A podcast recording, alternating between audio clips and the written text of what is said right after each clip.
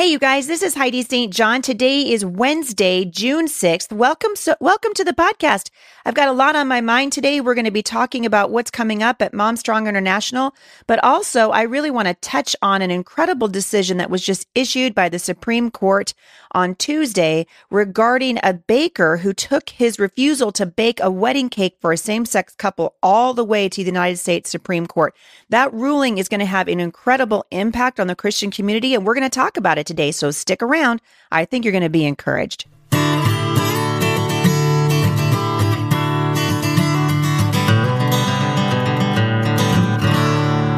All right. So, first of all, before I do anything else, uh, I just want to say thank you to everybody in Iowa that came out for the Iowa, the Homeschool Iowa Convention this last weekend. Uh, I always love meeting podcast listeners when I'm out on the road. So I'm sitting here right now and I'm recording this uh, with my husband. So it's just the two of us.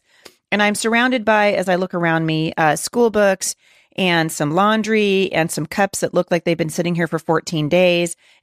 I forget that there are so many of you out there that are listening to the podcast. So I just wanted to say thank you to all the moms who come up and tell me that I'm their laundry buddy or they go running or they're listening in the shower or while they're doing the dishes. And also for the many, many uh, husbands that I've met also out on the road this weekend. So it encourages us uh, as we hear what God is doing and it encourages us to keep going. So thank you so much for, for coming out and for encouraging us in that direction. Also, we wanted to kind of bring you up to speed about where I am headed. I will be leaving today for the Virginia convention. Uh, th- so if you've never been to the HEAV convention, it's one of my favorites in the country. Uh, it's a huge convention. My friend, actually, Kathy Koch, is going to be there. I looked at their lineup. They have a stunning lineup of speakers, of which I am only one, and there's several really great speakers there. Sam Sorbo will be there. Many of these people who have been on my podcast before. So I know that you guys are going to be encouraged. Uh, the reason I love homeschool conferences so much is that it gives parents an opportunity to kind of hit the reset button and remember why we're doing what we're doing. I've said this many times at the podcast, and I'm going to say it again right now. Homeschooling's not the answer.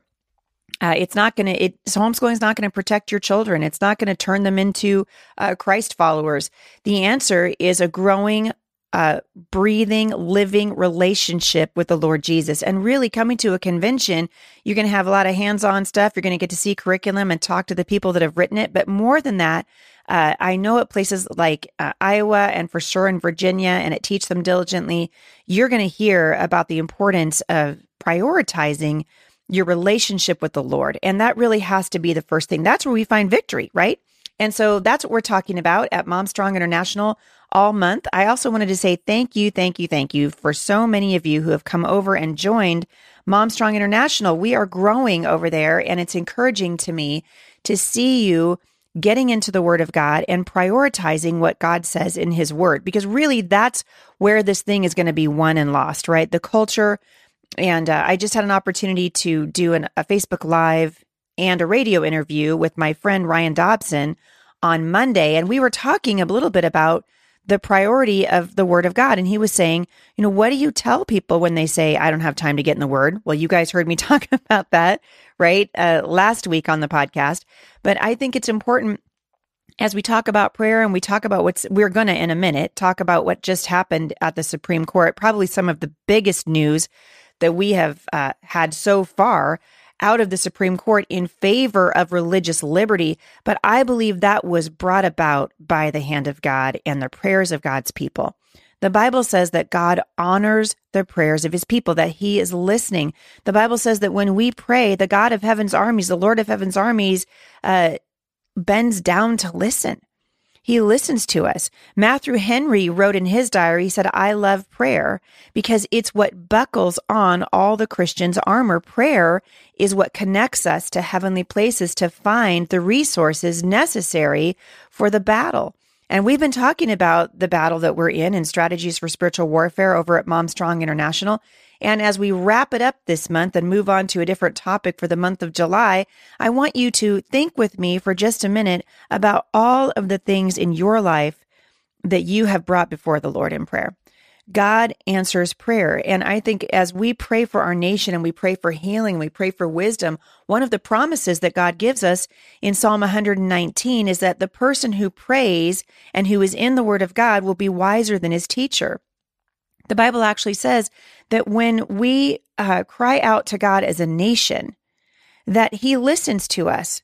The Bible says, blessed is the nation whose God is the Lord. And anytime we decide to move away from the power of prayer and walking in right relationship with the Lord, suffering is the sure result. And the first place we will see suffering in the nation is when uh, our government, at the highest forms of government, when people decide to walk away from the Lord and abandon his word and abandon his truth, you will see suffering in the culture. And certainly that's what we have seen uh, in the last several years as the transgender movement has taken front and center in our public schools.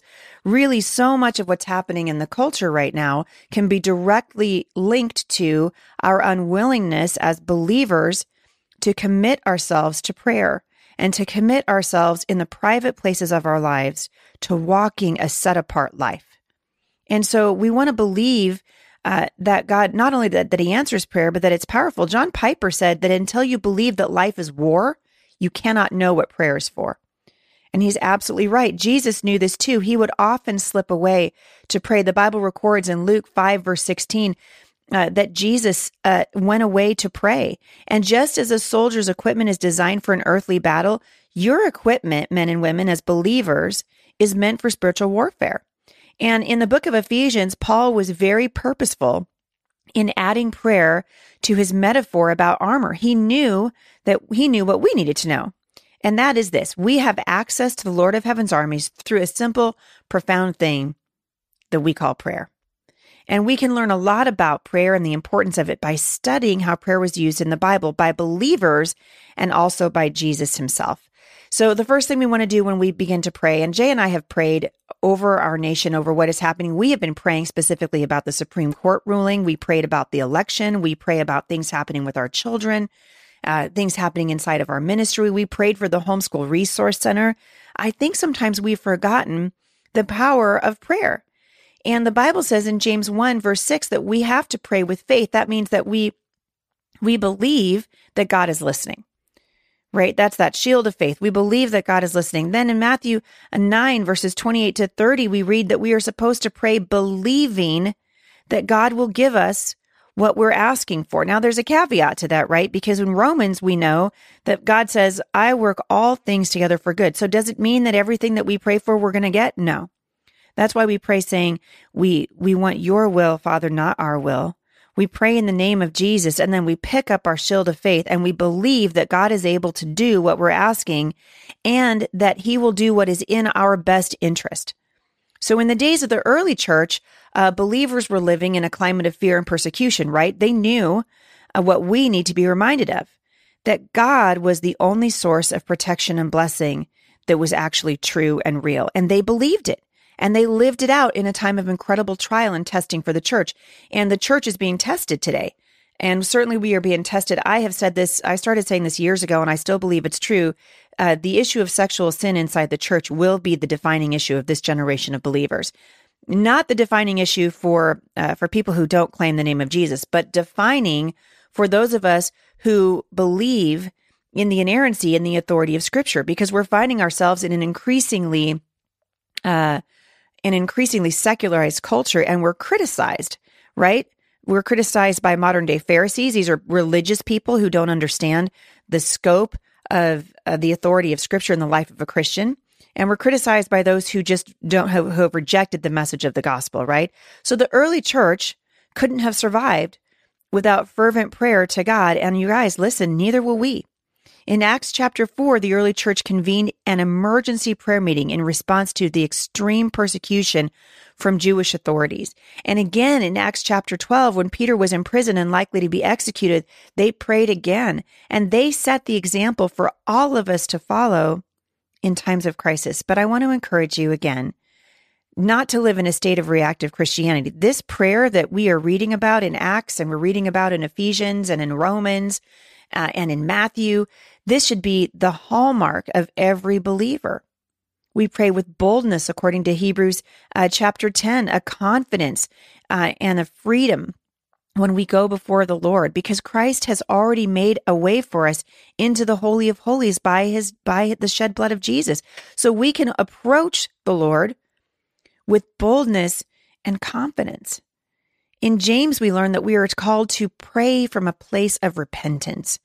And the Bible also teaches us that our prayers can be hindered. How do how are, can our prayers be hindered? Well, the best way to hinder your prayers is through unconfessed sin and this is in this is in our lives you know it's so easy for us right to live a life of in a victim mentality because we refuse we can refuse to offer our weaknesses to the Lord and confess our sin and say Lord help me move away from this place of victimization and move into a place of victory so we want to we want to be able to do that and we want to learn to play, pray uh, the scriptures from a place of repentance right so if you're struggling with your prayer life right now, the first thing we want to do is say, Lord, what is it in my life? Is there anything in my life that's hindering uh, my prayers? Is there anything in my life that's keeping me from experiencing the victory that I so long to have? And oftentimes we will find upon close examination, especially if we're listening to the prodding of the Holy Spirit, right? That's me. I know uh, in my heart of hearts when I'm doing something that doesn't please the Lord. And the Bible teaches us that we are called to right, uh, to a right relationship with the Lord when we come to Him in prayer. The last thing I want to just touch on, and then we're going to move on to this stunning decision by the United States Supreme Court, which I believe was a direct result of the prayers of God's people. Uh, I want to encourage you to pray the scriptures. When Jesus was being tempted by Satan in the wilderness, he cried out to his Father using the word of God. And I, I talk about this all the time here at the podcast because I want you to understand that this is a powerful weapon and it's a good reason to know scripture. In Luke 4, verse 12, Jesus answered the devil with a profound scripture. And uh, I'm going to encourage you to look it up. You can find it in Deuteronomy 6, verse 16. If you're listening to this, maybe come back to it later. But notice how Jesus himself did battle with the enemy. He refuted the lies of the enemy with the truth of scripture. And that's what we need to know. We need to know the truth of scripture. And I think it relates to what's happening in the culture today because it's easy for us to kind of go backwards and to start, uh, and to start saying, and to start become legalistic again. And we don't want to do that. We don't want to become legalistic and we don't want to live in a place of such liberty that we cheapen the grace that we've been given through the death of Jesus. So at Mom Strong International for the whole month of June, we're going to be uh, highlighting a couple of specific points, kind of going back to what we've been studying. So we're going to start with prayer. That's what we're doing this week. We started on Monday. So today's Wednesday. So if you guys are, if you've downloaded the study with me, uh, you should be somewhere in the middle of this week's study on prayer. Next week, we're going to talk about perseverance. The week after that, we're going to talk about victory and how God wants us to operate from a place of victory and not from uh, a victim mentality. So prevalent in the culture right now. So we're going to address that on the week of June the 18th. And then finally, in the week of June 25th. So all of these studies start on Mondays. Uh, on the week of the 25th of June, we're going to kind of wrap it all up and uh, tie a bow on it and send you guys back out onto the battlefield. If you have not yet joined me over at Momstrong International, it is my heart and passion to see you walking every day in relationship with the Lord. So not just sitting stagnant, but actually growing in your walk with God. And you do that by being in the Word. So if you haven't joined Mom Strong International, now is a great time to do it. We're just at the 6th of June. So right at the beginning of the month of June, we've just started the scripture writing challenge for this month. We're, we st- we're going to be writing about prayer and the priority of it and the power of it. And, uh, and someone asked me the other day in Iowa, she said, why aren't you doing anything else with your scripture writing except for scripture? And my answer is simple because there's power in it. There's power in the word of God. It's a standalone, you guys. God's word is a standalone. And so the scripture writing is a standalone. It's an opportunity for you to get into the word. And then at Mom Strong International with the Bible studies, we take it a step farther and then we unpack some of the truths of God's word and we apply them to our lives. So that's why I'm so passionate about uh, the Bible studies. That's why I want you guys to join over at Mom Strong International and sign up for those monthly Bible studies. I also want to say, if you have wondered how you can support this ministry, that's how you can do it So not only can you get in there and actually we're going to help you grow and give you tools and resources to grow in your relationship with the Lord, but that little monthly uh, seven dollars that you send to get that to get access to the uh, to the Momstrong International studies really goes to support the ministry here at the podcast. So I want to encourage you to do that, and uh, I hope it blesses you. I would love to hear your feedback.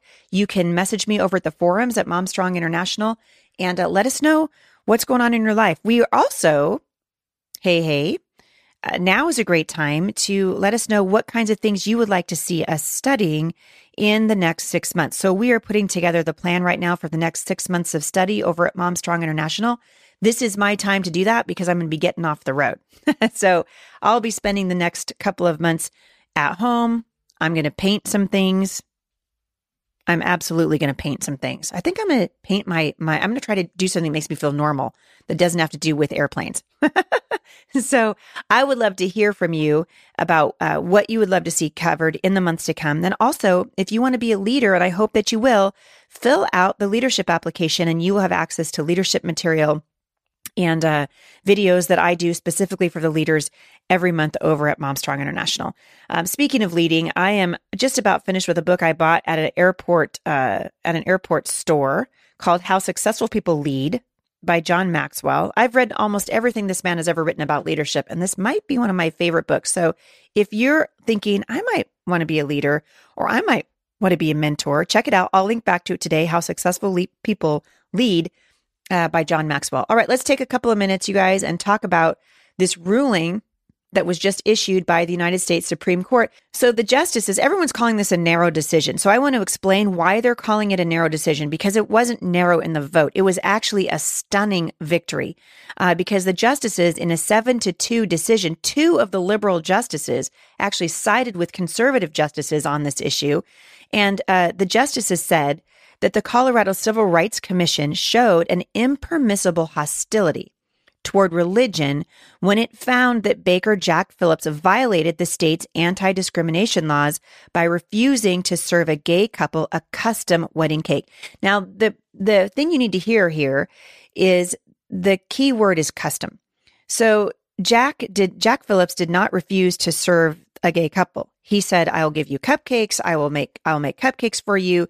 You could have uh, any one of the cakes in here. I'm just not going to custom design it for you. So if they wanted to come in and buy, say, uh, a wedding cake that Jack didn't have to write anything on or didn't have to custom uh, custom design for them, he would have done it.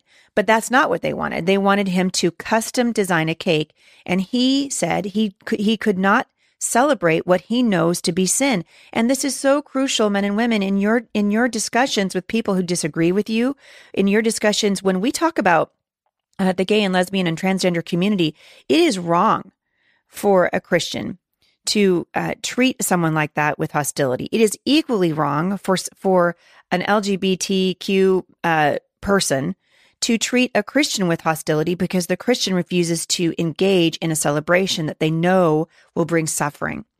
And this is at the core of the issue.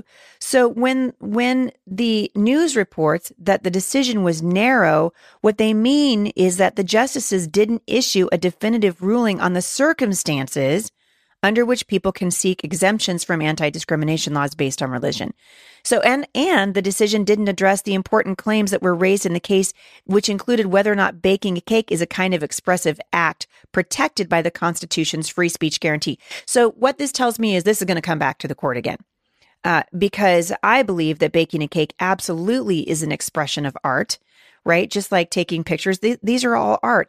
And Jack Phillips told the court he doesn't bake cakes for Halloween because he's not he's not going to celebrate Halloween. He said he would never bake a cake that would discriminate, that would openly um, uh, that would openly criticize or make fun of uh, a gay couple. He wouldn't make a cake that made fun of anybody. And so he has a standard of cakes he will and will not uh, create. And this was really at the core. And I think this is why uh, two of the court's four liberal justices, uh, Stephen Breyer and Elena Kagan, which actually shocked me, joined the five conservative justices in the ruling. And the ruling itself was authored by uh, Anthony Kennedy, who also wrote the landmark 2015 decision, which legalized gay marriage nationwide. So you can see the struggle that they're having. And the argument is an, is an incredibly powerful argument uh, because the baker was saying, listen, you can, I'm not going to discriminate against you. You can come into my store and I'll serve you, but I won't create something specifically that I, that I know is going to celebrate something that I believe to be wrong based on my beliefs as a Christian. So both sides in the case have claimed a measure of victory. Uh, obviously, um, Jack's lawyers said that the ruling emphasized that the government must respect religious beliefs. But then the gay couple also said that they believed that the ruling embraced the importance of gay rights and made it clear that businesses open to the public must serve everyone. And that's actually, I think that's true too. Yes, we're going to serve you. We're not going to say you can't come in and eat at our restaurant, but we're also not going to create custom things for you which violate uh, our religious beliefs, which is exactly, unfortunately, what happened to the bakers in Gresham, Oregon. Same thing.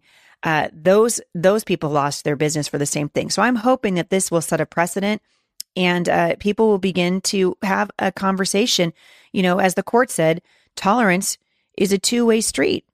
And Phillips, in a statement, said that it's hard to believe that the government punished me for operating my business consistent with my beliefs about marriage.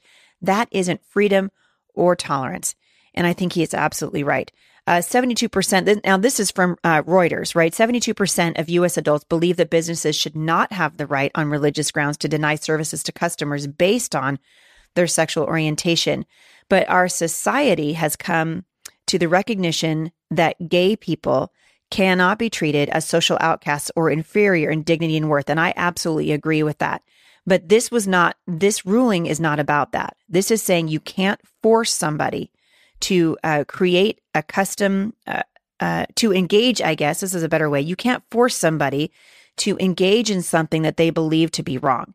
And when you force somebody to uh, create a custom cake or custom custom artwork or even pictures for weddings, which they believe they they shouldn't be participating in, you have violated their rights as an American. So Justice Kennedy said that the state's uh, that the Colorado State Commission's hostility toward religion quote was inconsistent with the First Amendment's guarantee that our laws be applied in a manner that is neutral toward religion. So we'll see where this goes. But I want to just encourage you, uh, first of all, um, I believe in the power of prayer. And I've been praying, as you know, for uh, our government, for President Trump. I prayed, by the way, for Barack Obama. I didn't agree with, with well, I would say 99% of the stuff that that guy did when he was our president was frustrating for me as a person and as a patriot and uh, as a Christian but I prayed for him.